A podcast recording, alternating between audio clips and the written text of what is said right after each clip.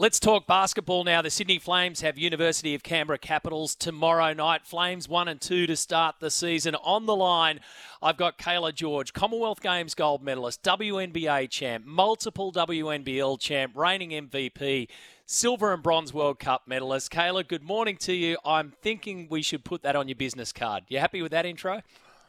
that was a pretty special intro. I appreciate that. Thank you, mate. Thanks for having me.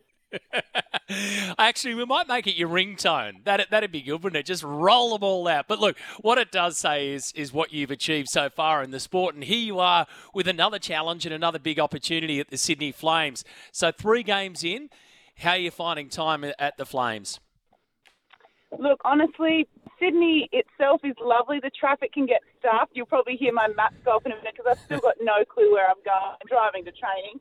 Um, but the girls are great. The culture over the last six weeks that they've built through pre-season has been incredible, and I expect nothing less with Tess Madgen at the helm. So, um, honestly, like, yeah, we're results-wise, it's probably not like ideal, but I don't think we expected to come out the gates really super strong anyway. I think if we did, it would have been a bonus. I think it's going to be more of a slow burn just for us to get used to each other. I've been added really late, so you know, trying to get used to how everyone plays. I've never played with 95% of the girls were before, so just with them um, within the team and in myself, and and just you know, it doesn't the wins and, and losses are you know yeah it's you need to, to win early, but I think mm. as long as we're our platform is you know building throughout the season that we're in a in a position to to be good come finals. I think that's what's important for this season. Yeah, I spoke to your coach, Guy Molloy, just the other week. We had a really good chat about building the team, building the culture, and, and what you're starting there. And it is a starting afresh, isn't it? And now you mentioned Tess. You guys have, whilst you might not know a lot of the other girls in the team, but you and Tess go all the way back to what since you were since you were young teenagers. So what's the connection there? Yeah, so Tess and I played together at the Eastern Mavericks in Adelaide um, back in under 14. So I met her a long time ago. Um, so we've been, yeah, pretty much besties for over two decades, which is crazy when you think about it because we don't act like we're that old, but it's crazy. Um, so Tess and I have a very good connection on and off the court, and and um, to be with her again um, for the next couple of seasons is, is really exciting for me. Um, she brings out the best in me um, on and off the court, as does Guy, and so I'm just really looking forward to having her get back on the court in the next coming games and and uh, yeah, be reunited on court. Because I guess, I guess, Cayla, what you've been achieving throughout your career, and most recently too with the WNBA Championship as well, you could have had your pick, couldn't you, of where you wanted to go? So there's the obvious connection with Tess, but not only that, you've locked yourself in for two, if not three years with the Flames. So outside of that relationship with Tess Madgen, what drew you, so to speak, to the Flames? Yeah, so I think, um, you know, as a female athlete as well, as soon as I turn 30, it's like everyone's like, when are you retiring? When are you, not everyone, but a lot of certain people, you know, as females, it's like, when are you having kids? When are you retiring? Like, but, so, you know, ever since I was 30, like even like the day after I turned 30, I was like, whoa, this is different.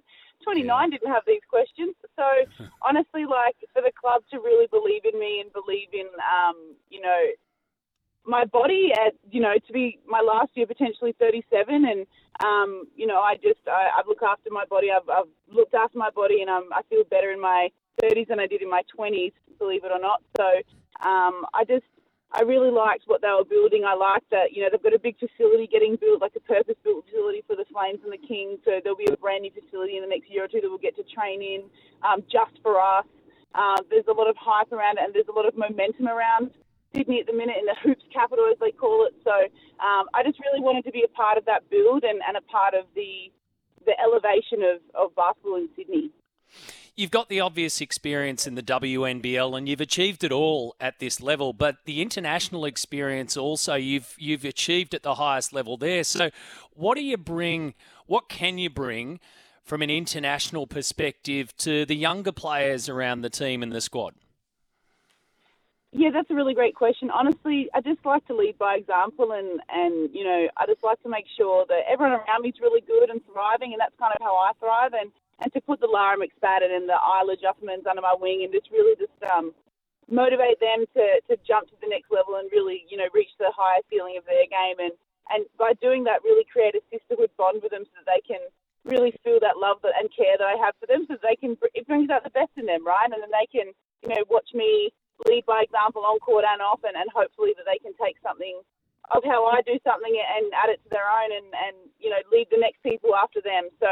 Um, I just like to really look after people mentally. I think that that's really big, and, and making sure that people are really, you know, in a good spot because I feel like when people are in a good spot, you get the best out of them. So then from one through to 11 or 12, however many players you've got, everyone's feeling good and, you know, you're getting the best out of everyone. So, you know, that's what you want, right? Yeah, and the more we speak to, to you guys at the Flames, especially this year, the more we're getting the understanding of of how much you're looking after each other and what you're trying to build, and that's really clear and and present, right? Which is awesome. Then you got to switch on. So the professionalism must kick into you. How intense do the training sessions get? What about when you're dropping games and, and you're starting to, uh, you know, ask each other those serious questions? Is there a definite switch that you guys can flick on? Yeah, I think I think there is, but I think as a group we're we're learning each other's switches and we're learning.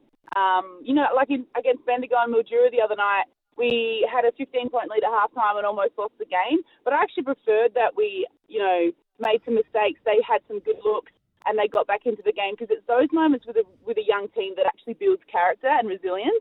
So I, I would have rathered that how it turned out. I mean, yes, we won, but even if we'd lost by a couple points, in those moments, like that's where you build and you get an understanding of your teammates. When you win by 30, you don't because everything's just roses and petals, right? Like mm. you really, you really need to grind out wins sometimes to really have an understanding of each other. So in these early stages, while we're learning, like what, how everyone clicks and how everyone moves and the professionalism and all that kind of stuff, which all is just part of it.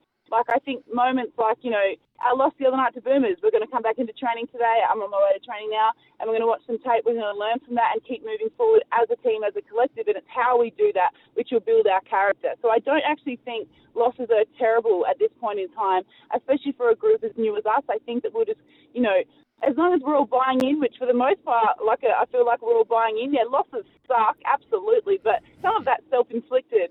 Um, you know, some of the, the mistakes we make on the court, so a lot of that can be rectified, and, and we can go back and, and work hard, and, and together as a collective learn how each other bounces back, and, and really get on board the same train and, and keep pushing forward, if that makes sense. Talk to us then about what you get up to off the court, aside from dealing with Sydney traffic and, and relying on your maps to get you through. But As what I'm else? sitting in the longest line at the minute traffic. oh, mate, welcome to Sydney. What, so, what what else do you do, takes your interest, and what do you do away from basketball? Oh well, I don't know if you know this, but my daughter Pearl takes up a lot of my time. She's one, and she's a, a bloody little legend. So she definitely is just has majority of my attention off court, which even when I'm on court, to be honest, I'm always looking around for her. Um, but no, I also have four dogs. right. So what type? I um, I have two Siberian Huskies and two mini Dachshunds, but my Huskies are a lot older, so they're super chill. But my Dashies are a little two and three, so they're a bit more active. But I think they think they're wolves. So I, essentially, I tell people I've got four wolves. I've got a whole wolf pack.